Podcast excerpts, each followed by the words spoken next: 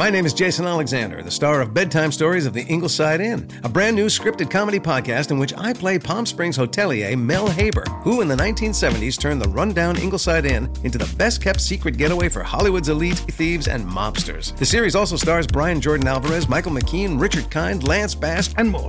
You can find bedtime stories of the Ingleside Inn on SiriusXM, Pandora, Stitcher, or wherever you get your podcasts. Don't forget to follow the show so you never miss an episode.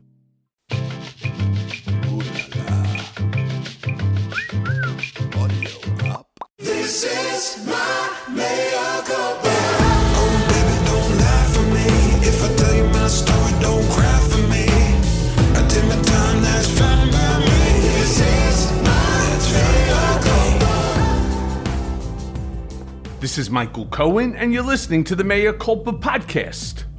If you had any doubts that the GOP was nothing more than a corrupt kleptocracy that exists for the personal enrichment and gratification of those whose hands grip the levers of power, well, let's just take a look at the latest allegations to befall Rudy Colludi Drunken Giuliani. On the heels of the E. Jean Carroll case, in which former President Trump was graphically accused of rape and held liable by a jury for sexual abuse, comes a set of detailed allegations about Trump's one time personal lawyer, a man who took over my spot, the man who was once known and admired as America's mayor, Rudy. A woman who said she worked for Rudy during the last two years of the Trump administration alleged in a wide ranging lawsuit that he discussed selling presidential pardons and detailed plans to overturn the 2020 election results. In a 70 page complaint filed in state court in New York on Monday, Noelle Dunphy said that after Giuliani hired her in January of 2019, he sexually assaulted and harassed her, refused to pay her wages, and often made sexist, racist, and anti Semitic remarks, adding that she had recordings of numerous interactions with him. If those tapes should prove to be true, and there's no reason why they shouldn't, Rudy will have finally been shown to be an absolute fucking monster. Exactly what I've been saying that he is. Dunphy's allegations are, if possible, even more creepy and unsavory than the ones Trump just faced. We're not talking funny stuff about how Giuliani's hair dye ran down the side of his fucking face, or how he once accidentally scheduled a press conference at a landscaping business next to a sex shop. He's no longer just a pathetic aging schlepper in a Borat movie. He's just a fucking creeper. But that's not all. It gets worse, folks. Much, much fucking worse. She claims that what seemed like a once in a lifetime opportunity role as Giuliani's director of business development at $1 million per year quickly took a sordid turn. The bombshell suit claims that on February 25th of 2019, Giuliani forced Dunphy to have sexual intercourse against her will for the first time after telling her that he would not wait any longer. The details in this suit are truly frightening, illustrative of a serial sexual predator who uses his power to demand sexual gratification. Now, I should warn all of you that what I'm about to read is fucking disturbing. The Monday filing, packed with graphic detail, alleges that Giuliani engaged in repeated lewd behavior, including forced oral sex and intercourse. The filing, which states that Dunphy is seeking 10 million in damages, also says that she recorded several of her interactions with Giuliani. The complaint accuses Giuliani of first degree rape, third degree rape, first degree sexual abuse, third degree sexual abuse, sexual misconduct, and forcible touching. Miss Dunphy objected and told Giuliani repeatedly that she did not want to have sex. But Giuliani would not take no for an answer, the complaint alleges, adding that Giuliani eventually forced her into having sexual intercourse with him. She never consented to intercourse, the suit states, but she eventually stopped resisting because it was clear that he would not stop pressuring her. The complaint argues that Dunphy lived under the virtually constant threat that Giuliani might initiate sexual contact at any moment. I mean, this is fucking insane. A quick search reveals that the lawsuit uses the word recorded a stunning 24 times. I'm tempted to post all of them, but that could be too overwhelming, even for my audience. If all that is recorded is in fact recorded, Rudy is fucking screwed, and not in the good way either, Rudy. The themes include BDSM, underage girls, and other matters that require a trigger alert. I mean, here's a sampling from America's Mayor. Dunphy claims that she is a recording of Giuliani promising to give her, get a load of this, $300,000 if she would forego her legal rights in connection with her pending case and fuck me like crazy. In another recorded chat from February 23rd of 2019, Giuliani, or we should probably start calling him Giuliani, allegedly told Dunphy that he could, and I quote, get in trouble with underage girls if they were 16 but looked 20, according to the complaint. Giuliani also reportedly pressed Dunphy to work from his apartment, often demanding that she work naked, in a bikini, or in short shorts with an American flag on them that he bought for her. During the COVID 19 pandemic, Giuliani allegedly would tell Dunphy to undress during their video calls. Giuliani reportedly also shared BDSM sexual fantasies with Dunphy and pushed her to watch BDSM scenes, eventually using abusive and degrading language towards her. Dunphy also claims in the suit that Giuliani took Viagra constantly, I mean, no shit on that one, during her employment, and would occasionally point to his semi erect penis and tell Dunphy that he could not do any work until you take care of this. The suit also states that Giuliani was often intoxicated and that he would make Dunphy, and I quote, fetch his alcohol and make sure he was functioning alcoholic. The complaint includes a number of screenshots of text messages between Dunphy and Giuliani, including requests for Dunphy to join him in a shower and telling her, You're mine. The complaint says that Giuliani believed himself to be above the law because he had, and I quote, immunity, claiming that he was selling pardons for $2 million. He told Miss Dunphy that she could refer individuals seeking pardons to him so long as they did not go through the normal channels of the office of the pardon attorney because correspondence going to that office would be subject to disclosure under the Freedom Information Act, Dunphy alleges. The suit also alleges that Giuliani would sometimes use hateful and racist language when speaking to Dunphy, arguing that it's time for Jews to get over the Passover because it was like 3,000 years ago, and asserting that Jewish men have small genitalia. Giuliani also reportedly said black and Hispanic men physically hurt women because it's in their culture. A spokesperson for Giuliani said on Monday that he vehemently and completely denies the allegations in the complaint and plans to thoroughly defend against these allegations. This is pure harassment and an attempt at extortion. But former prosecutor mea culpa guest Renato Mariotti begs to differ, tweeting, and I quote, Noelle Dunphy has presented more serious evidence of criminal activity in a civil complaint than John Durham uncovered after nearly four year investigation. So watch this case, folks. Watch this case. It's another fucking stunning reminder of the depths to which Rudy has sunk. If proved to be true, it rips the loincloth off and shows that the Emperor not only has no clothes, but is a frightening and fucking disgusting monster who belongs in a jail cell.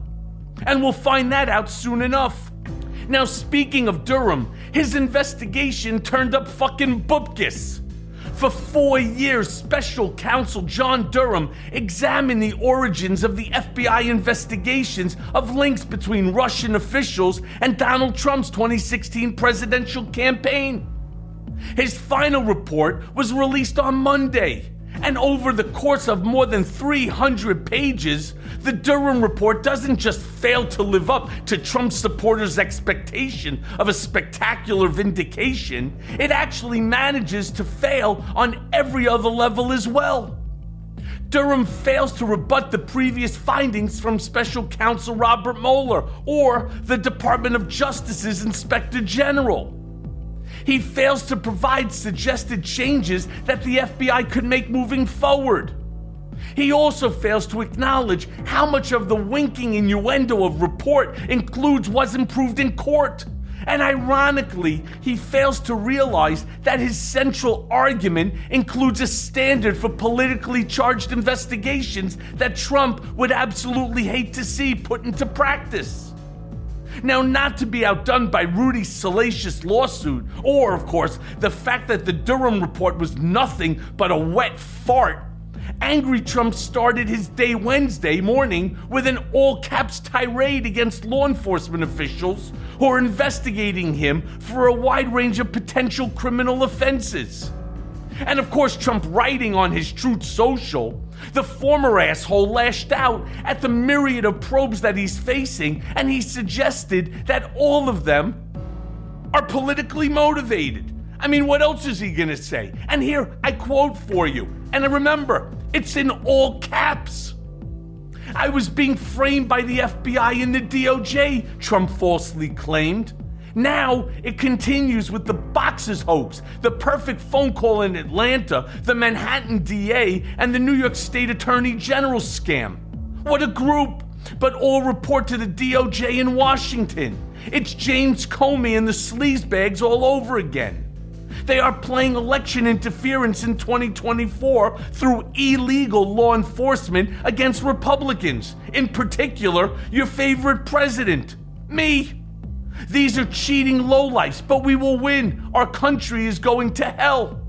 Trump's rant came just minutes after CNN reported that attorney Tim Parlatore would be leaving his defense team. Hmm, I mean, the lady doth protest too much, I think. The resignation likely has to do with the fact that Trump admitted to numerous fucking felonies during his CNN town hall, and Parlatore, in exasperation, just as I am right now, just picked his ass up and quit. I mean, Trump is a known defense attorney's worst nightmare in his ability to keep his fucking mouth shut. And so, when asked why he took government documents from the White House, Trump answered I was there and I took what I took. I had every right to do it. I didn't make a secret of it, you know? The boxes were stationed outside of the White House. With those fateful words, Trump admitted that he was involved in willfully removing the documents from the White House. Now, Donald, it's a federal crime to willfully and unlawfully remove any document in any public office of the United States. Indeed, the Justice Department has identified improper removal or unlawful removal as a key concern in court filings. And in Georgia, Fulton County DA continues to sharpen her sword. In a legal filing Monday, Willis didn't mince words in responding to motions from Trump and one of the Georgia fake electors, Cathy Latham who joined in a long shot legal effort to have Willis removed from the case to prosecute the former president. They tried to throw a kitchen sink of bullshit legal arguments at the probe that the judge should be kicked off the case, that Fani Willis should be kicked off the case, that the special grand jury was tainted and its report should be quashed and expunged from the record, and that any use of evidence presented to the special grand jury should be prohibited. nice fucking try, idiot. I mean, Willis threw it all right back at them, telling the judge that Trump and Latham raised arguments for which they had no standing or which have no basis in law at all. The prosecutor basically said that Trump wants to be above the law, writing that he and Latham seek to restrain a criminal investigation before any charges are filed or even sought. They ask that the judicial system place them above and apart from the common administration of the criminal law. Trump is still a dead man walking, and the bad, the sad and bad part for him is that he knows it, and these little outbursts are like a window into a very dangerous psyche.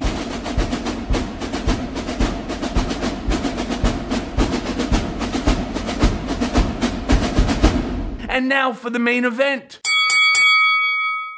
Today, we welcome back to our show intrepid newsman Ali Velshi.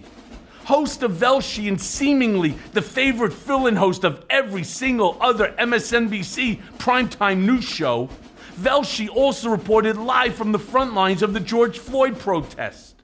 He was drenched during Hurricane Ian and dodged incoming fire from Russian artillery when he fearlessly reported live from the front lines in Ukraine. A concerned citizen of the world, Velshi seems to be everywhere that there is injustice. I mean, in fact, he's even doing a special one hour special on me. He has been a contributor at CNN, Al Jazeera America, and NBC, to name just a few. Velshi is also a prolific writer and has written books, articles, and columns for newspapers and monthly publications throughout the Northern Hemisphere. So let's go now to that conversation. So, Ali, great to see you. I want to just jump straight into it. It appears yet again in the Trump orbit that another person is being sued not just for sexual assault, but also for issues dealing with the selling of pardons and splitting money with the former president. And I'm referring to a lawsuit that alleges that Rudy Colludi, drunken Giuliani, offered to sell pardons and split money with Trump.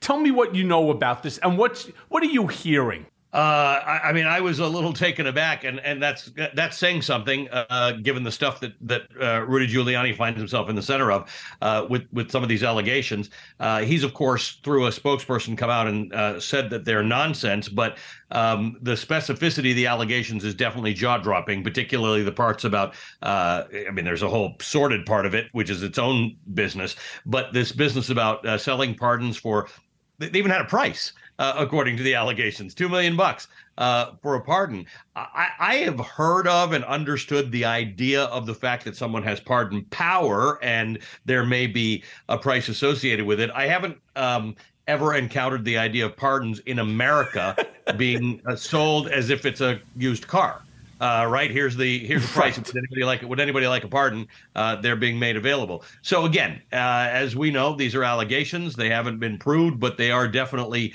uh, detailed and and shocking. And uh, you know, I I guess one day I just it would be interesting to see Rudy Giuliani in the midst of something that doesn't feel like this. There's a certain feel to everything he's involved in, um, and this is a guy who, again, you you maybe don't struggle so much with this, but but I, I I, really do struggle with the fact that I came of age as as a reporter, um, you know, around 9/11 when when Rudy Giuliani was possibly one of the ro- most revered figures on earth in the world. There wasn't anybody who didn't know his name. And if you studied him then, you'd also have known that he did things in New York City that some people thought might have been civil rights violations. And, you know, he's famed for cleaning things up around here. But there are people who followed him then who said, yeah, there may be more to this than you think. But he walked away from that as America's mayor.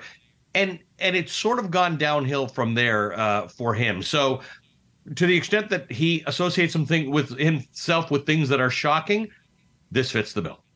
Yeah, I mean, this is really it goes it goes way beyond shocking. It, it almost to me, I started laughing because this is not the first time that I've heard about it. But this young lady, Noelle Dunphy, who was his um, then assistant, there's no doubt in my mind that she may actually have names and places and dates and amounts and all of that stuff. It almost felt to me like they were out there trying to sell pardons the way that when you're at a bowl game, the guy's yelling out, you know, for peanuts, right? Right, peanuts. Right. Get your peanuts here, peanuts. It's right. like One if somebody approaches like, you and said, "Get your pardon I'm looking here. for a pardon."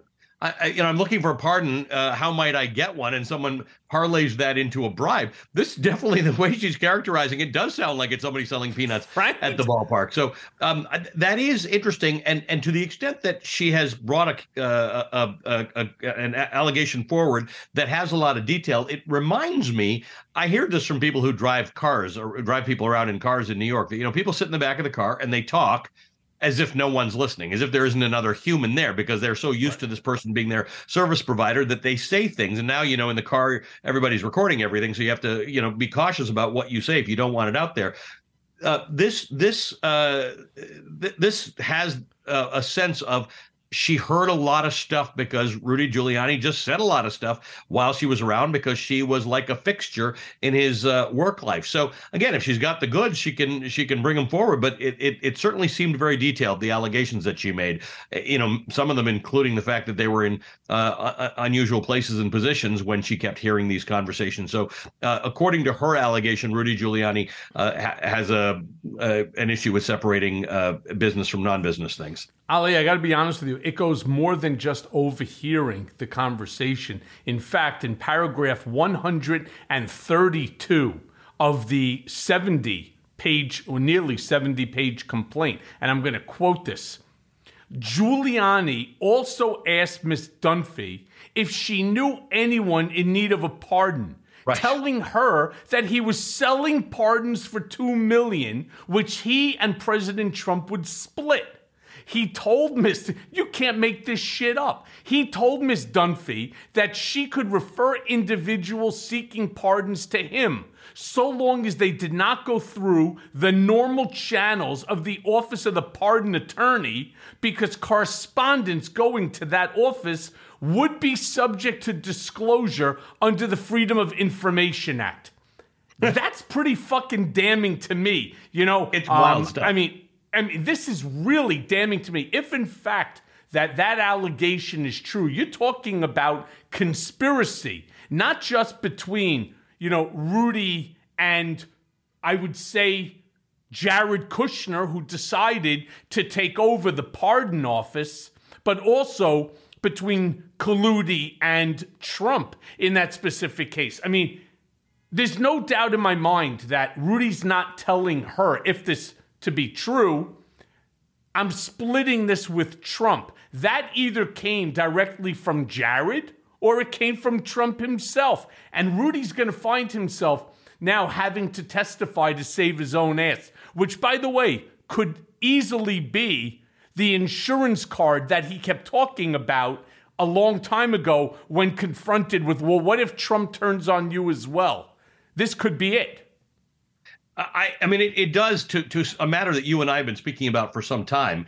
It does speak to the kind of thing that uh, it feels beyond the scope of what we even experience in American politics, and we're all jaded by a lot of things. This definitely feels like things that happen in other places. The idea that you'd be asking a third person, a third party, uh, whether they know people who are seeking pardons. I mean, that's a it's a fairly niche group of people in America who are seeking pardons and who can pay two million dollars for them, um, which means it's not your average uh, person who's behind bars for some uh, small felony. This is a these are big deal, uh, probably white collar people, uh, either people involved in whatever uh, Rudy was accused of being involved in or other stuff. The idea that you're asking a third party, I mean, the whole thing sounds so crazy.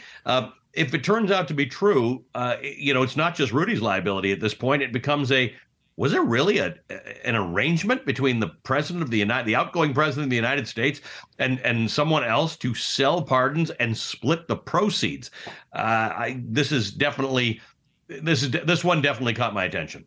I mean, let's not forget, too, in 2021, uh, as reported by MSNBC, the New York Times reported that a former CIA officer convicted of illegally disclosing classified information who sought a pardon, and I don't know how to pronounce it, it's John um, Kiriakou, um, was told that Giuliani, and here's the quote, could help him secure a pardon for two million. And then the Times further reported that uh, Kiriakou rejected the offer, but an associate, fearing that Giuliani was illegally selling pardons, alerted the FBI. Now, if in fact that's true, that's almost two years ago. So Right. my question is, What the fuck are they doing? What are they sitting on? Why is this not something out there? Very much like, and I, I yell, I scream all the time from the rooftops about an unconstitutional remand against a United States citizen because that person wouldn't waive their First Amendment constitutional right, right and was thrown back into prison. And again, I'm referring, of course, to myself. Why are these investigations not moving forward? Why is it that the Democrats are doing shit? Clearly, you understand why the Republicans won't do anything, but why are the Democrats? Why is Merrick fucking Garland not all over this thing? We're talking about selling pardons. This is Yeah. insane. You know, Ali, if I could say one more thing, I was contacted right um almost after that news broke yesterday by a handful of reporters who called to ask me because there are several cases that are known by people. Uh, so they started asking me questions, and you know, Mike, I, look, I don't have that specific knowledge. Um, Right.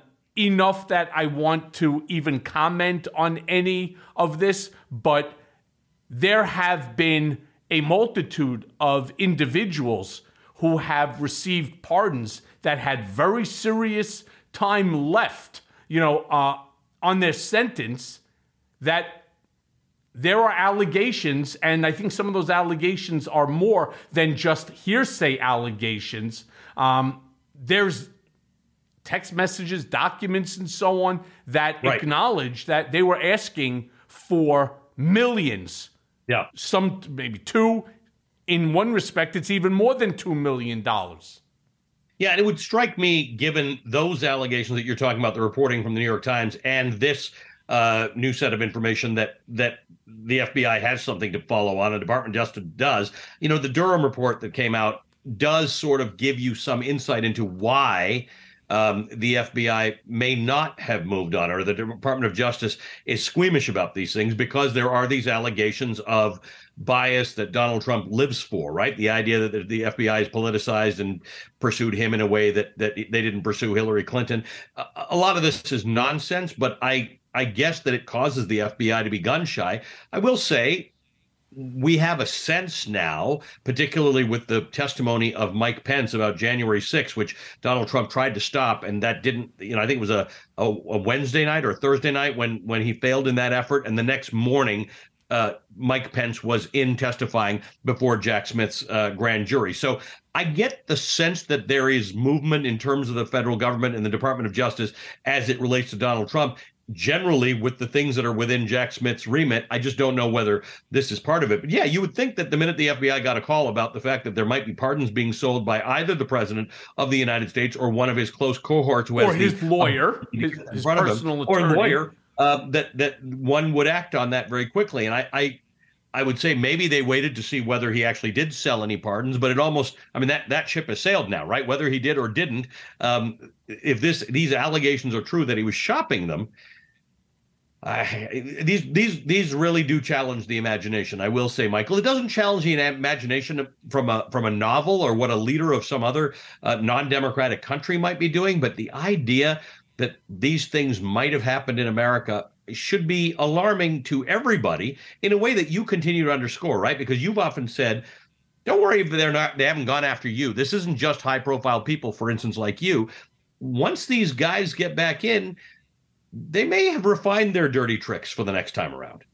Mhm, And it's scary. What once they found out, and this is from Jared Kushner's own mouth, that he was not present during the January 6th insurrection because he was busy taking care of pardon business. Listen, with all due respect to my followers and everybody that's listening to this, Right. what the fuck does Jared have the right to be sitting there now on top of everything running the pardon office? There are people that work at that pardon office. There are people that put in applications. Here, it makes perfect sense why Colludi is telling them that if they put in pardon requests that they cannot be a part of this because there would already be a paper trail that Right. would be FOIA accessible. Now, let me just touch on FOIA for a quick second because Yep. as of the 23rd of of experience with that, April, I sure do. As of the 23rd of April,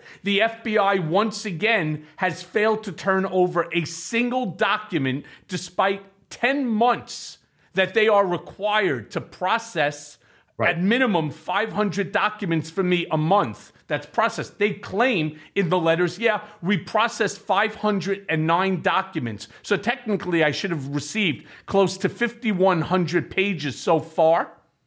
I have received zero, and they state that they are releasing zero. All right. Why? This is regarding why? That's a question that has now been raised by Congressman Ted Lieu, Hakeem Jeffries, former Congresswoman Carolyn Maloney, Congressman Steve Cohen, Senator Dick Durbin, all regarding various different aspects, and they just refuse to turn over any documents. I mean, maybe this will help to bust open the bullshit that goes Right. on, this frustrating nonsense that goes on. Either government is working for you or they're working against you. And as I see it right now, DOJ, FBI, Merrick Garland, I don't see them working on our behalf in order to create transparency. And that's Right. something that we desperately need. But I also want to jump into something as I watch your show all the time. Um, you always have this one segment about the uh, Velshi Banned Book Club. And I Right. find it very interesting because I, I'm a voracious reader myself. In fact, during my time in solitary and while I was at uh, Otisville, I read 97 books. Wow. You know, in the period of 13 months. It's, I, I love to read. I just never really have a chance, you know, to do so. Here, of course, I had plenty of time to do it, and I had plenty of really good people that had sent me books to keep me company. So I thank them for that. Tell me if you would, Ali, what's happening in this country as these as the culture wars are heating up in the face of the 2024 election because you wrote yesterday and I'm going to quote this it would shock some readers to learn that even Judy Blume novels face bans, and she's one of the most suggested authors for the Velshi Banned Book Club. So, Yep. first off, if you would, discuss with me and my listeners what you believe the political goal is around these book bans and who from the GOP is leading the charge and why. And also, finally, discuss, if you would, you know, the other authors who have been requested, you know, for the Velshi Banned Book Club. Yeah. So the the goal here is twofold. Uh, the age-old goal of banning books is to keep people ignorant of circumstances that you didn't teach them or you don't want them to believe. So whether it's uh, banning books about uh, like the 1619 Project in the U.S., which tells you a sort of an alternate view of American history uh, through the lens of of uh, Africans who had come here as enslaved people and, and then who became Americans, or it's uh, where my parents grew up in South Africa, where uh, the the dictionary that black students were given was a substandard dictionary because the goal was you, you- they didn't want to make them uh, more educated than they would need to be to be servants and gardeners and drivers and things like that. So you, you deliberately limited the, uh, the the knowledge people could get. In fact, my father, when he looks at the banned book club, told me that when he left South Africa at the age of 25 years old, uh, having never been able to vote, obviously because of the color of his skin, never been to a public library. There were just no public libraries accessible to non-white people. So, so one is the, the broader goal: keep people ignorant, uh, and and then they can't they can't outsmart you, they can't learn, they can't uh, they can't rise above their station in life. The second one is to um, create a fear of some other right? Or maintain the fear of another. So we, we talk about trans kids now, but it used to be LGBTQ people. It used to be, you know, uh, gay people. Gay marriage was was this big boogeyman that was going to wreck marriage for everybody in America. And before that, it was abortion. Now, when you think back in history, animus toward people uh, who do not share your your life experience is not a naturally occurring thing. People don't generally hate people from the start. They have to be made to fear and hate them. So in the 1970s, churches and people and even conservative groups weren't really against abortion wasn't an issue and there were people in the republican party who said ah it, we can gin people up about this. So it started this anti-abortion movement of baby killers and all, all this kind of stuff. That sort of fizzled over time because we had Roe v. Wade, and it became an anti-gay marriage crusade. Where like I, I would wonder, I just come from Canada thinking, why are you getting worked up about whether someone else is marrying someone? Gay marriage doesn't mean you have to marry someone of the same sex. It just means they can. Um, and and that has now passed, and they've that that battle has moved on, and now it's about trans people and trans kids.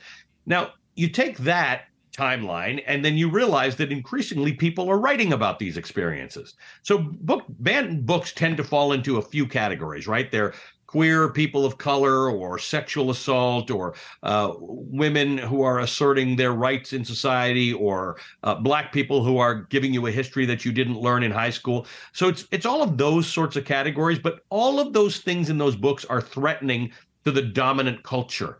And and and so there are forces within that culture who have come together to say uh, let's fight this. And by the way these are not uh, generic organic uh, movements that start because some parent didn't like the bluest eye or uh, handmaid's tale or whatever. These are all form letters that are written by uh, far right organizations that are provided to these parents.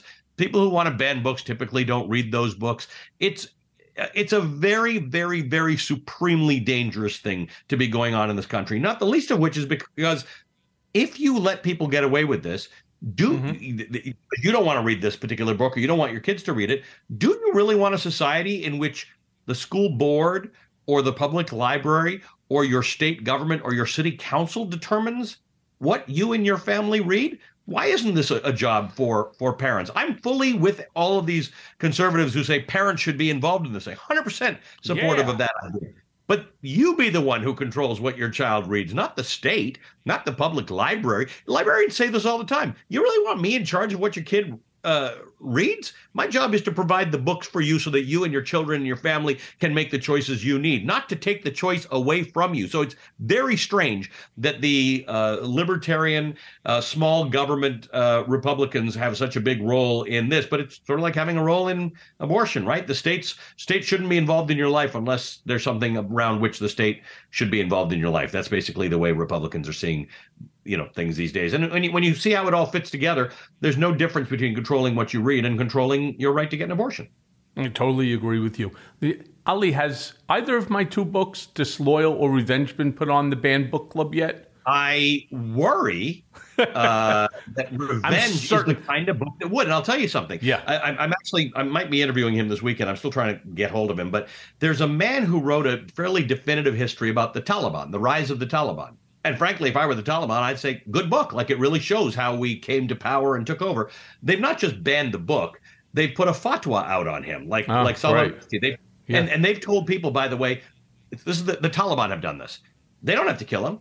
Anybody who sees this guy should kill him. Right? His book is it's not even controversial. It's actually, I mean, the fact is the Taliban were defeated and then they had this war for 20 years and now they're the government of, of Afghanistan. This is just fact. I assume the Taliban has the same fact we have on this and they're going to, they're looking to kill this guy now. So people who speak up about the government, a government, get themselves on lists. I mean, this is not a banning. This is actually he's on a he's on a kill list. So right, I I, because I don't have enough headaches going on in my life right, right. now. Right. So I, I look. Th- that doesn't mean nobody should put pen to paper, but those risks shouldn't come with writing a book. But you have written a book that talks about a thing that we might face uh, if uh, if Donald Trump gets back into office. And I'm not even sure it may go well beyond Donald Trump. This idea that you should use the power mm-hmm. of government uh, for revenge uh, it's, I think it's a it's a it's an important fact, but I can I imagine there are a lot of people who definitely don't want your book to be read or circulated or those ideas to be debated. Yeah, that's for sure. So Ali, I wanted to just to, I just want to underscore the point.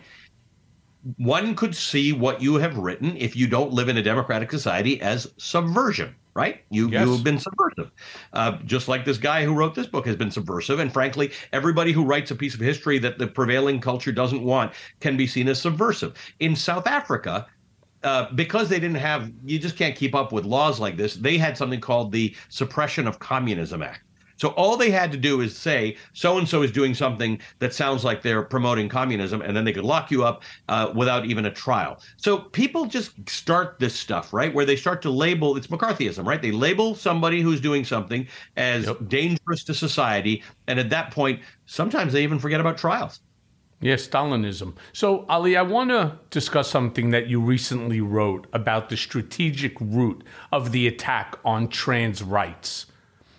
So, anti trans rhetoric and subsequently anti trans legislation have become central to right wing messaging among those passing laws at the state level. I mean, this is really dangerous shit here advocates for trans rights have been saying, and saying it for a long time, that anti LGBTQ policy, and specifically this, focused accelerating attacks on trans people, and that it's all part of a political strategy. Now, what started as scattered bills restricting, say, trans girls' access to sports and bathrooms have now exploded into one of the central talking points of the right. Using language about children's safety and harnessing this right wing anxiety about evolving gender norms, this political strategy, all right, puts the rights as well as the lives of trans Americans on the line. Many of them happen to be children. Mm-hmm. So, if you would, discuss with me who is leading this charge at the national level and how dangerous you think it is as rhetoric. I, I, think it's terribly dangerous. In fact, the other day I spoke to two parents of trans kids. One of the, the parents was a rabbi, and he was saying uh, you know, it's like uh, Pastor Niemöller said in uh, about about the Holocaust. You know, first they came for this group, and I wasn't part of that group, so I didn't pay attention. Then they came for this group. You know, came for the gays. I wasn't gay, so it wasn't my problem. Then they came. You know, they'll come for everybody. The idea is that trans people in America are the bottom of the rung, right? There, there's no cost to being anti-trans. Um, uh, they are mocked uh, we know that bullying among kids is a terrible thing and leads to suicide. Can you imagine for gay kids how complicated that is? Can you imagine for trans kids how complicated that is? But I can't imagine it because I, I am not trans and I don't have a trans kid, so I have to try and learn and understand who, who what what goes on, what goes through their mind, what do they need, what. And these kids sometimes go, they're very brave because they've been through a lot. So they go and testify before these, you know, uh, state legislatures. And they ask these kids about their genitals and stuff like that. They they ask them quite like it's it's it's like a, they're trying to make a freak show out of trans kids. Now think about this, Michael, as a father. Kids have all sorts of issues that they have to come by. If your life is normal and you're privileged, your kids have anxieties and issues in school and whether they're in the in crowd or not. Can you imagine if your child were unclear or unsure about whether the body that they were born in is the is, is how they identify. Whether you agree with that stuff or not is not my point. Just think about it as a father. Because every one of these kids is somebody's child. Well, how about if you think we, about it as a human being, as, as somebody with some empathy? I, if you can get for another person, do, I'd even I would appreciate that, right? If you would think about it as a human being. But these are some these are people's kids. Trans people get murdered and killed at a rate higher than almost any other identifiable group in America. It is not easy at all. And what we need to do is while we learn and while we empathize, we actually just need to be supportive of people around us to say, I don't I don't need to understand your life. I don't need to understand why one wants an abortion. I don't need to understand why you wrote this book. I just need to understand that we all share the space and we're all humans. We there are a couple of groups, not a couple, there are more than a couple. There are a number of very right-wing groups in America who are circulating this stuff. And it's one thing not one thing that I like, but it's one thing to argue about uh, what does Ron DeSantis carry on about wokeism and Disney and TV and all these things and what messaging you'd like for kids. But we've gone farther than that. We've prevented medical care for children. These parents of trans children tell me, we're not doctors. We're very confused by this whole thing. We seek medical help, and this is what the doctor says we're supposed to do, and we support that for our child. But the state is actually preventing our child from getting gender affirming care.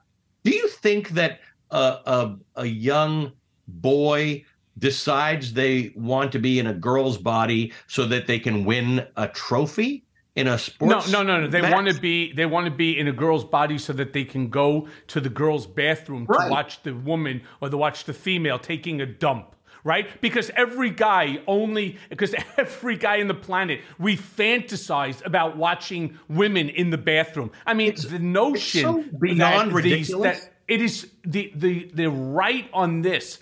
There if you break it down to what they're saying, it is so fucking ignorant on so many levels. You're right. This guy wants to go for, or this young lady, right, wants to go for hormone injections and, Right. you know, go through this mental exercise. It's not like you could one day, win- to tomorrow, medal? Ali, you Come can say, could you imagine tomorrow you can say, you know, that I'm going to put on a blonde wig and I identify as a female, therefore I can go into the women's bathroom and so on. Because at the, let's say at Yankee Stadium, because it's cleaner than the men's bathroom. That's bullshit. That's not what it's about. Now, And it's cruel, you know, right? It's- it's just it is cruel. cruel. It is cruel. And then there is the issue about you know transgenders in sports. Uh, you know, it there is certainly an advantage, and there could be rules that are established.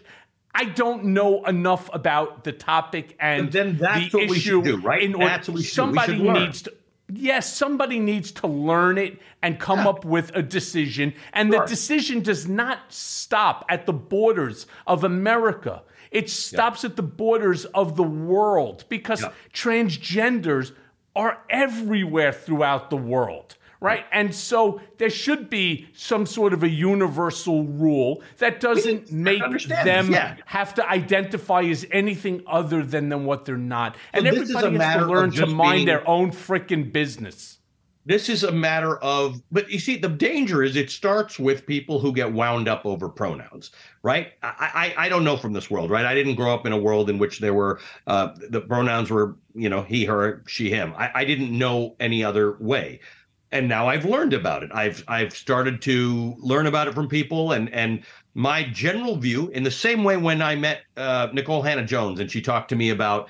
Um, the 1619 project. I didn't know about the year 1619. And my takeaway was, wow, you just gave me another piece of information just to to to another data point. How thank you for doing that because I never would have known that date.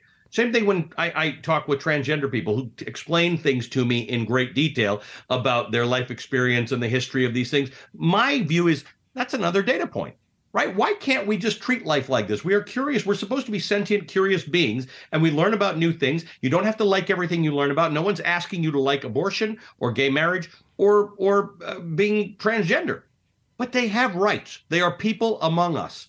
So do people who don't share my political opinion. They have rights, including the First Amendment, right? We have just got to become a more civil society. What we are doing to trans kids is actually endangering their lives. And the parents who say this don't say that it's because of the uh, withholding of medical care, which a lot of these states are doing. It's the idea that you are othering a group of people who are already othered. Yeah. And in this it's cruel. country, and in this, we have a horrible history of this. I talked to George Takei last week about being growing up in a Japanese American internment camp when he was five years old. Yep. I- nobody has to look too far to talk to Jewish people in this country about what being other other does, because it still manifests like the Tree of Life Synagogue in Pittsburgh. Why don't we stop doing this? We've learned we've learned through history why this is the wrong thing.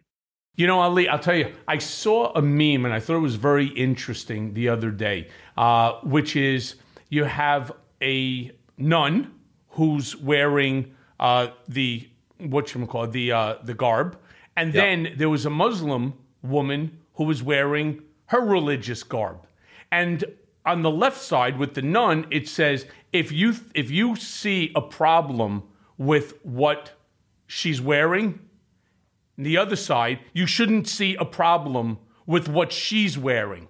Why do you care what somebody else is wearing? Why should you hate someone who's Muslim simply because she's wearing a, you know, a hijab or you know she's wearing um, a, you know, a, a full, a, you know, a full garment? Right. I don't understand why people have to impose what you want. You want, as far as I'm concerned, walk down the fucking street butt ass naked. I don't give a shit. I really, truly don't. Nothing that anybody else does Right. has any effect on me. Oh my God, it's a it's a topless woman walking around. Really? All of a sudden, we're making a big deal over this shit. Go to any beach when you're on vacation, and there's always somebody topless bathing. If you know, especially in Europe, who cares? We are so uptight and sensitive. Yes. And Ron Ron DeSantis is taking advantage of this. He absolutely is, and he's one of the most vocal GOP leaders out there pushing this culture war. So, my question to you on that is do you think that it's scoring him major points with the base? No, I don't.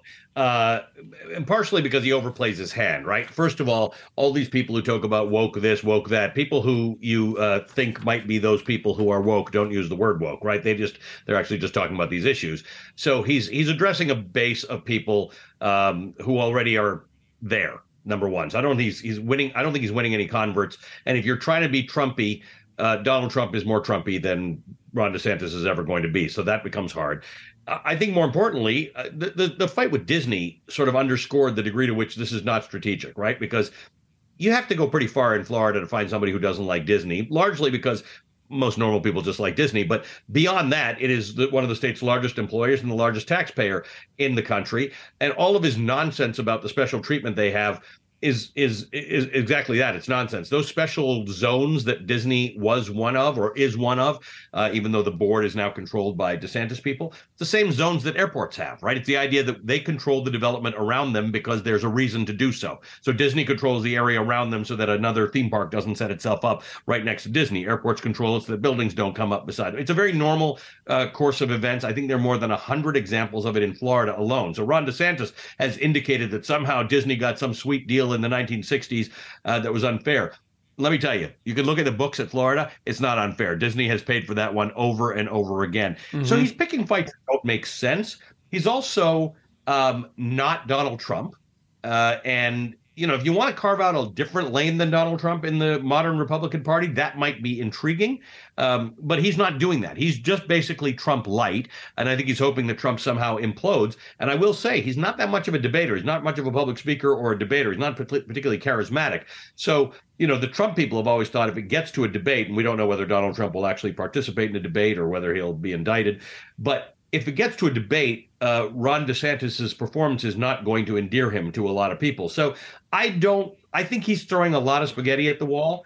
Um, he certainly is polling higher than any other uh, declared or other undeclared. uh, You know, Republican candidate, but ultimately, if you're going to be a Republican and you're going to choose not to go with Donald Trump, then you need a vision that looks very different.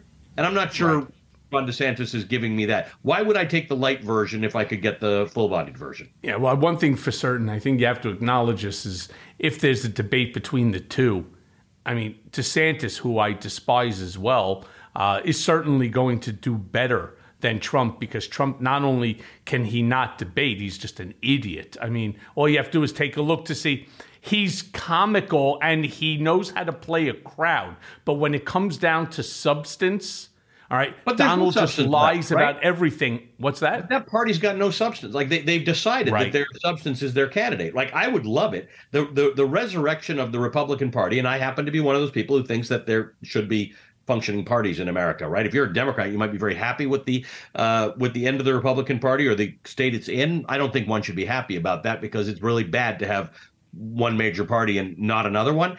But the resurrection of the Republican Party will come from real debate on real issues from somebody who has real policies. The stuff that we're doing right now with the Republican Party is not real policies. It's just anger and and uh, othering and attacks and fear mongering, right? What about real policies? Because there are conservative policies on healthcare, on wages, on labor, on on a million things that are actually important to people, and yet they're carrying on getting people worked up about trans kids in bathrooms and this and the other thing. And by the way, here's a problem everybody should get together and solve: is guns, right? How many times have you talked? You You, and I talked about this. It's out of control. Average Americans Every are day. It's every are day we're getting numb to it. I, I, I you know, I, I hear, I, because I get early alerts when there's gunfire anywhere in the country, and I, you know, something happens in L.A. My daughter lives there. I immediately check where she is, and she says, I don't hang around in places where, you know, they're going to be uh, gunfights. And I said, really? You don't shop Not at a true. shopping mall? You don't, you don't go to a grocery store because it's happening everywhere. By the way, it's not happening in states that do have some restrictions on on on guns not happening at the same rate. But every other country in the world, when they have one of these things, because everybody does have one, they change the laws, they do things, they they they, they figure out how how to deal with it. People are actually fearful. You know, gun deaths are the number one killer of children in this country. There's no Yep. other country in the world that's not in war And in which that's the case. and and we're not embarrassed. Could you imagine? So, Ali, let me just shift gears for one second because in an interview last Monday with a public radio station in Birmingham, shithead Tommy Tuberville, right, who's a member of the Senate Armed Forces Committee, this asshole was asked whether he believed, and I quote, white nationalists should be able to serve in the military. The Biden administration has made countering extremism in the military a major domestic priority in the wake of the January 6th attack, quoting that nearly one in five rioters who have been charged are military veterans. They call them that, Tuberville replied, referring to the Biden administration's criticism of white nationalists. I call them Americans. What do you make of Tuberville's attempt to court white nationalists and how this plays into the GOP's larger strategy in courting extremists? So um, our reporter Julie Tsirkin on Capitol Hill uh, talked to Tuberville after that and gave him a chance to clarify in case he had uh, said something that he didn't want to say or didn't mean. And he said to her, "Well, I think we need to explain what a white nationalist is." So Julie said, "Well, someone with perhaps neo-Nazi sympathies or you know racist uh, views, uh, but who you know is willing to take violent action." And he said, "So you're saying these people are Nazis?" I mean, Michael, it's a layup, right? Being an anti uh, white nationalism, violent extremism is a layup. Like that's just not a hard thing to do. Uh, and and he was given several chances to do this. And if one were being charitable, you'd say maybe he just doesn't understand the distinction between these different terms. But he has taken the idea that we actually should, and every country should, take extremists, violent extremists out of the military where they get trained and armed to kill people. They shouldn't. They have no no space in the military, and he's confused that with Donald Trump supporters and MAGA people.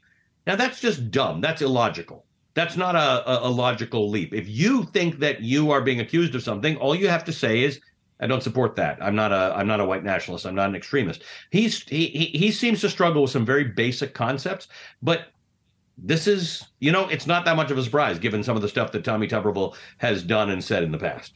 Ali, he's a member of the Senate. He's an elected official. And this S clown doesn't know the difference. That this is absolutely disgusting. Basically, what he is, is he's nothing more. He's a Klansman with a congressional. Is it that he pin. doesn't know the difference, or does he know the difference and he very actively, Ev- uh, you know, uh, is is doing what you said? Is he courting Uh, people, uh, you know, who who will hear the dog whistle? That's what I worry about. I can't imagine. I, he's not. I'm just going to say it. He's not. He is not the sharpest pencil in the Senate box. But I don't think you have to be that sharp to understand what a white nationalist is. I totally When agree You're with from the. American South. When you're from the state of Alabama, where they've struggled with this stuff uh, much later than much of the rest of America struggled with it. That you you just have to know that, and you need to decide which side of that that line you are on. Particularly if you come, if you're a white person from the American South, you need to know what side of white nationalism you are on. And so, Yeah. to me, to have a grown man who doesn't who claims to not know that, I find hard to believe. I think he's not ignorant. I think he's actually Me too. He thinks is going to help him win the next election. I, me too. I totally agree with you. So I also now want to turn your attention to Trump's that so-called, and everybody's still talking about it, even though it was several days ago, the CNN town hall meeting. Right. What was supposed to have been a fair and balanced broadcast really turned into a shit show campaign rally for candidate Trump. Right. What are you hearing behind the scenes about the decision to broadcast that town hall? And why would CNN do this? Now, I've been out there and I've absolutely supported CNN's right to have the town hall with a guy who will, for the most part, unless something happens, will be the Republican nominee. And I Right. think CNN is absolutely right to have it. Where they faulted, where they fucked up, is allowing Trump's people to stock the room with Trump supporters. So when he says stupid, you know, white nationalist bullshit or, you know, uh, some of these lies about January 6th rioters or any of the other stuff, he gets standing ovations for things that should make you want to throw up which he which he feeds off of, right? So his people know that. There's reporting that one of his aides, Jason Miller, was uh, showing him tweets in the in the commercial breaks to get him uh, further riled up. I, I, agree. I am not of the view because people tweet me all the time, even when I run a clip of Donald Trump and say why do you do that? Why do you uh, why do you why do you platform him? Well, because the guy uh, is going to be probably the Republican candidate uh, because he might be the president, and because of warnings that you have uh, given us, and that is that if he becomes a president, he's told you what he's going to do, and you should be very fearful of that.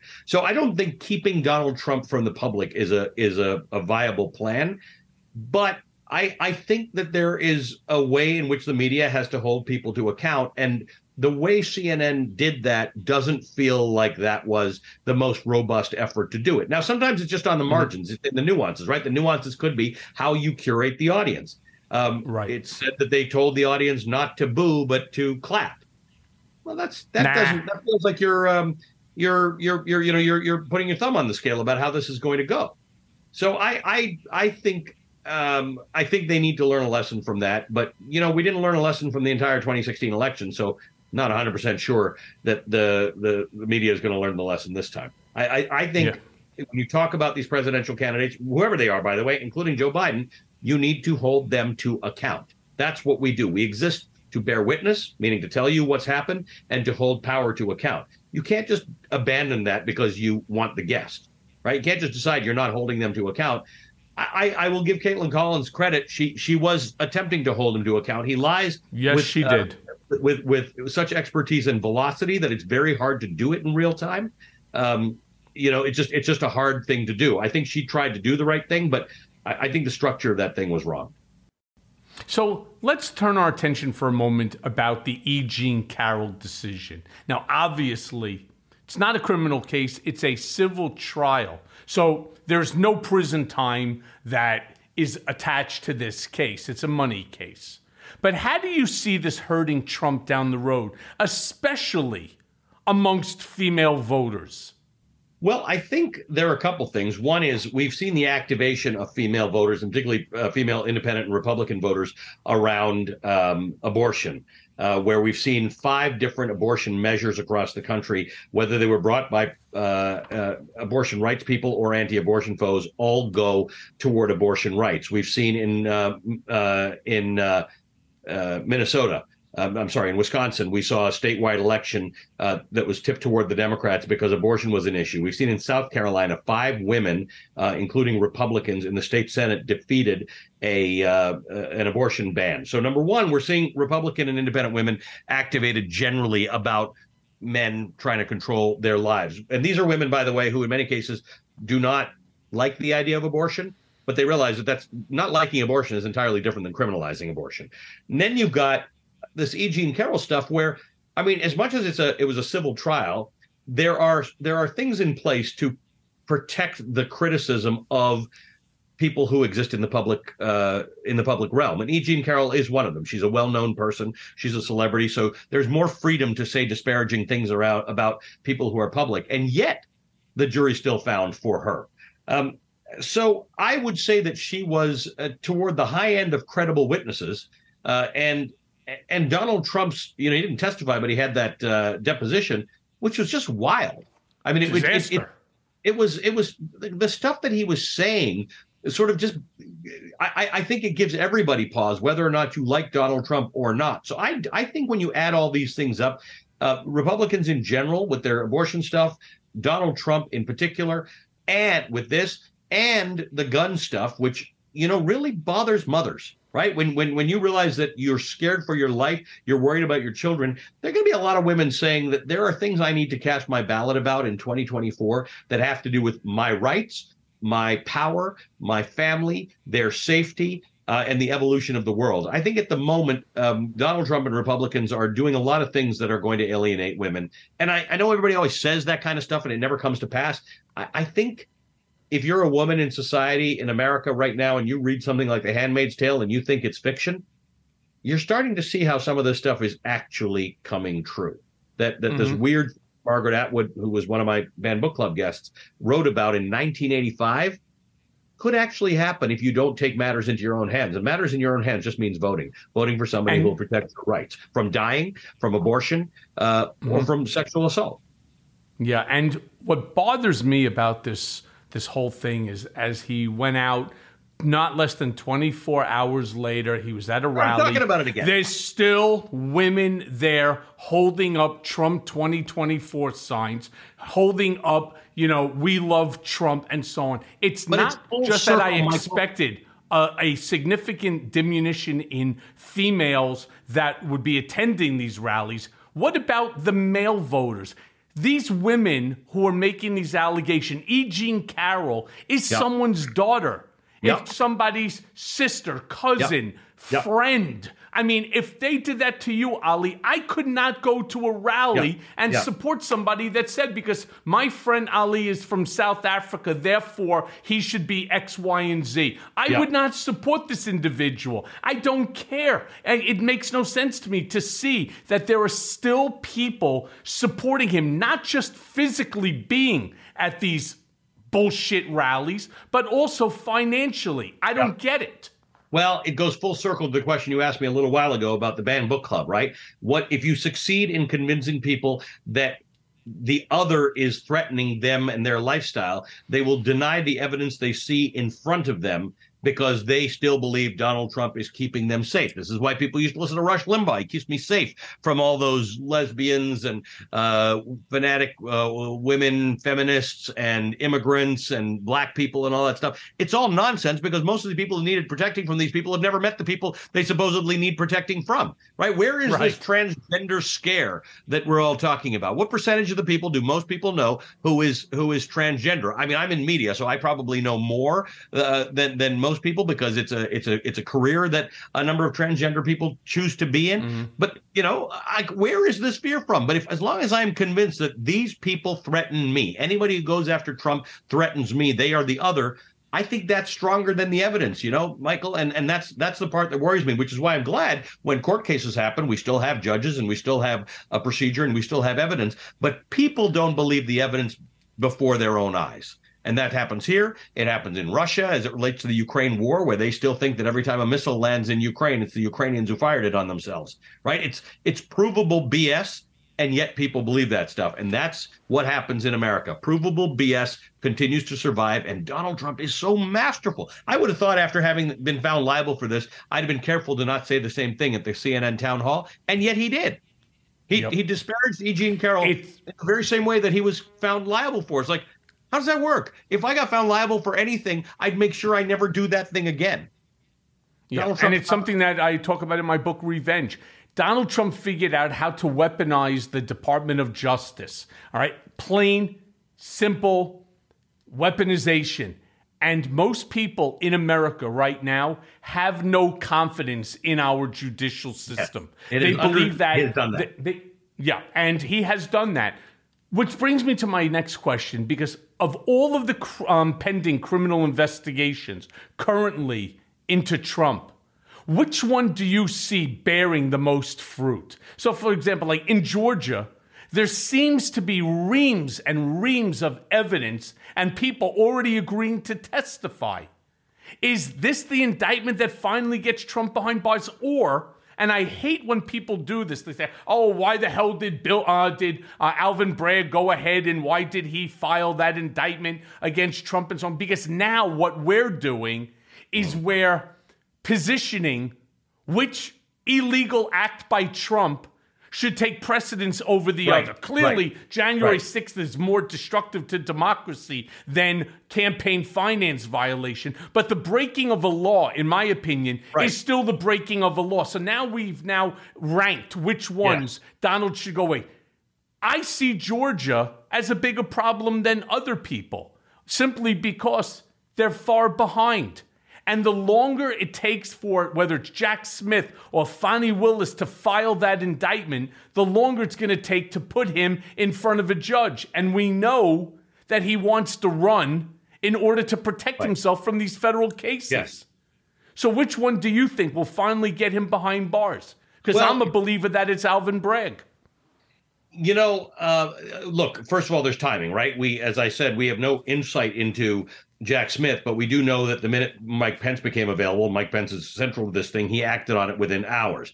Fani Willis has already hinted about a timeline, uh, and some say that it'll even come earlier than the timeline. But she sent information to uh, law enforcement authorities to say be prepared uh, for something to happen. I think Georgia as a as a as a business reporter who's covered a lot of trials, uh, often they're very complicated trials. I mean, go back to Enron and WorldCom and things like that. Complicated trials are hard. Simple trials are easy. And so, while I think Jack Smith has a lot of stuff uh, in front of him, and he's probably got a more robust case, Fani Willis's case is much simpler, right? I mean, if you can accept. Uh, you know, if you can get past the when Donald Trump talked about finding votes, whether that means changing them or I don't know, looking under your bed and finding them, um, that was obvious and that was in public. You know, that was in plain sight. And he had a, they've got a lot of testimony from a lot of people who know a lot about how that all went down.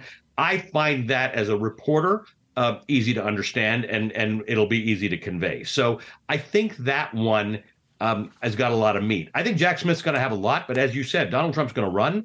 Uh, the closer it gets to the election, the more he's going to claim that this is a Democratic effort to undermine his candidacy. And as we know, whether he's right or wrong, and he's generally wrong, um, he's it, it does work. It does convince people. People think everything's politicized. So if if Jack Smith takes until next spring to sort this out, I think it's going to be it's it's going to be hard because there are a lot of people who otherwise, other than listening to the evidence, are going to say this was an effort to stop Donald Trump from being reelected. So, in my opinion, justice is best served by getting these things done faster. But lawyers tell me the system works as it does, and speeding it up for political purposes would be bad. So, Well, as I like to call it, and I've done that on your show too, I call it the Al Capone theory. Right? They couldn't get him for the murder, extortion, racketeering, Right. bootlegging, and all the Right. other stuff. They got him on simple tax evasion. Right. All right. But it did That's why. That's right. That's why if like everybody wants to rank which one of these illegal actions by Trump and others, you know, is the most significant. I don't see it that way. I would rank it this way. Number one case that's going to bring a determination is Alvin Bragg's. I believe it's the easiest case for a jury Right. to Right. hear. I think number two is Jack Smith's case, the documents of Mar-a-Lago, the stolen documents. I think it's such an easy case for them to, you know, for them to um, hold him accountable, and that is certainly a crime. He was told to return it; he refused to. He had lawyers lie about it in the affidavits, and he talked about it again at CNN. and he sure did. So look, the guy's an idiot. Uh, you know, then you move forward. I think Georgia is a tougher case, as you just stated, and I think the January sixth insurrection, I think, is the toughest because they already have a thousand witnesses. They have a million documents. You know how long a trial like that takes in order to put on. I mean, it's and there's not enough time before which you're going to be right in the smack in the dead center of the election. But you know, Which is a look, big Ali, problem. it's a very big problem. So look, the hour goes by quick. I got a final question for you. Yeah. Rick Wilson, who's a friend of this show, and I happen I'm a big fan of, you know, Lincoln Project, recently came on your show and handed Democrats a gift that could not only allow them to hold on to the White House, but also to make inroads in conservative districts where normally they haven't been competitive. He basically is telling Democrats to highlight how radioactive the GOP has become through its abortion policies. Yep. And that this six week abortion ban will ultimately become defund the police for Republicans. If you Right. would do me the favor, discuss with me what Rick was talking about here and how it will help to defeat the GOP. So it's it's the idea that um, that with abortion, the dog didn't catch the car. You know, always say what happens when the dog catches the car. They'll be they'll be quite confused by it. The dog slammed into the car with the fall of Roe because there was this abstraction that if you hand this back to the states, the, the states will manage it. That's just an abstract idea to people until they realize that when you hand this back to the states, the states become absolutely draconian and attorneys general start looking for doctors and women to actually prosecute. That this is not what we thought what a lot of people thought Roe was going to be. So I think Democrats have problems with the idea that you know what, let's just lean into um, abortion and and probably guns, the things that really worry people about about life in America that's making them feel unfree. And I've spoken to uh, the governor of of uh, Washington State, the governor of Michigan. Uh, I've heard uh, the governor of Massachusetts talking in the way that California, that, that Texas and Florida used to talk to bring people from uh, other states, liberal states. They come here, you'll pay less taxes. We're more free. Now these Democratic states are telling people, come here because you're free to be who you are. You're free to not get gunned down by an AR-15. You're free if you're gay or trans Mm-hmm. to live your life. If you're a woman who needs an abortion, you're free to get that abortion. That's actually what freedom seems to look like. And the, the, Republicans are out of sync with the public on guns and, and abortion. And these are big issues. So Rick was sort of saying, lean into this stuff, lean lean fully into it, particularly abortion. Uh, Republicans would like to be big tent people. They're always big tent people who think that the arc of uh, history bends towards justice. Um, I, in my opinion, Republicans are people who say, let's take the arc of history and bend it the way it needs to be bent. If that means uh, recruiting people to be judges and and having good lists of people who can be Supreme Court judges, I think Democrats have got to understand Republicans play a different game. And it's generally speaking a more sophisticated game when it comes to politics. The arc of history will bend the way you pull it. So pull the damn arc of history towards you. I mean, I don't understand that. And I've had this conversation with so many people, yourself included. You take Jamie Harrison, the head of the uh, DNC, and I'm not, I don't mean to be critical of him, but I am critical of him. The way I saw that CNN town hall, to me, it's a fucking treasure trove of stupid Trump shit. They should Right. already, and it's not as if, you know, you have uh, Katzenberg turned around and said there's no amount of money that he will not donate to somebody who wants to help Right. to defeat Trump. Hello, Katzenberg. Uh, you know, we're over here, right? Yeah. So there's not enough, there's not, there's no money that he won't help if it makes sense. Okay. The first thing that they should be doing is cutting clips on that. Come up with the right slogan and play the Republican game because there wasn't a single truth that Trump spewed in that town hall. And the things that he continued to say, that Kaitlan, as you appropriately put it, tried to combat him on unsuccessfully because he lies with impunity. Right. How about just put use that? The man couldn't tell the truth if it kicked him in his diaper. Yeah. Do that and then just put it out there one after the other. I asked that to Rick Wilson. I asked that to Tara Setmayer the other day. I don't understand why we don't know fight these tricks. the That's why Lincoln fight. Project does this stuff. The problem is it's not been a Democratic forte, right? Uh, what's the guy from uh, Penn who was a Republican pollster for a long time, who's come up with all these great uh, these, these great lines and bumper stickers? He was, you know, Rick was right in saying this is this this, this is like defund the police. There are a lot of people who understood that what people were trying to say was, why don't we allocate resources away from police departments into things that could be more useful to people who are suffering from whatever the case is? But none of that works. So they came up with defund the police. It's like you're kidding me, right? That's not actually the slogan that you're running with right? Because it doesn't make sense to most people. Because most people, no. matter where you stand on these things, would like to call 911 and have the police come if they have a problem. They don't want all this other stuff. And that's what's happened with abortion. They got it. And then they, I mean, even Ann Coulter's been tweeting saying, guys, get off this abortion bandwagon. It's only going to hurt Republicans and cost us seats.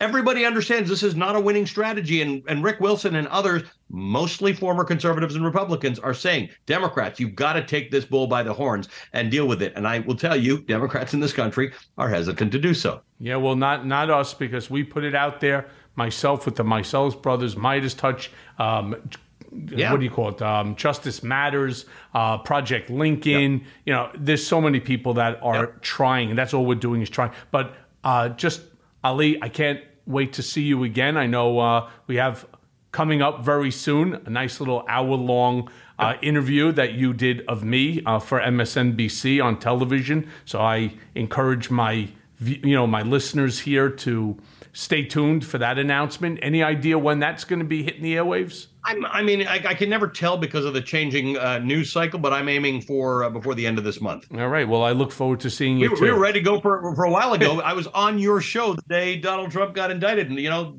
news changes uh, are things. But I'm, I'm hoping by the end of May. Yeah, well, you got it. Ali, so great to see you, my friend. Stay safe, and I will see you very soon, both on your show as well as back here on Mea Culpa. Always good to be back with you, my friend. Thank you, pal. And now for today's mea culpa. In thinking about the alleged sexual crimes of Rudy Giuliani, I mean, truly wanting to vomit from it, I can't help but remember the Rudy we all saw standing before the microphones on September 11th, leading New York through a tragedy of epic proportions. That said, the comparison no longer holds water.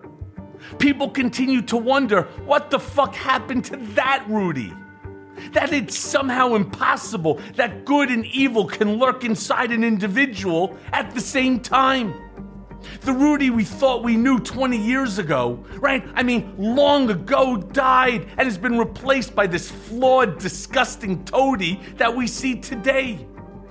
That man has proven himself to not only be a danger to democracy and an enabler of Donald Trump's worst tendencies, but he's also a spotlight seeking, greedy, craven troglodyte whose only goal today is how personal enrichment and alleged sexual gratification can benefit him. There's an old saying that when someone finally shows themselves to you, let them. In this lawsuit, Rudy has shown himself to be pure id, a man who takes and uses his power to hurt others and is truly damaged and fucking disgusting. He's just a fucking damaged and disgusting individual. This is the man Rudy Giuliani is today. Let's remember him as he is not as he was, because he doesn't deserve that memory anymore. He deserves to be remembered as the lying, drunken scumbag, sexual predator that we all saw in Borat, the person that we know him to be. And as always, thanks for listening. Mea Culpa is brought to you by Audio Up, MeidasTouch, and LSJ Media. Written by Jimmy Jelinek, and our editor and managing producer is Lisa Orkin. Our executive producers are Jared Gustad, Jimmy Jelinek, and myself, Michael Cohen, along with Phil Alberstadt. It may be a new day politically, but nowadays the landscape is more confusing than ever. Donald Trump may have lost the battle for the presidency, but in many ways, Trumpism is still winning the war on the state and local level. Mea Culpa is here to help guide you through the wilderness and keep you informed. And let's face it, we all want Trump, Rudy, and the rest of these seditious traitors to see justice. And folks, I promise you, it's coming. So stay tuned as I guide you through the twists and turns of the criminal process that will ultimately see them behind bars. Mea culpa, nothing but the truth. This is my.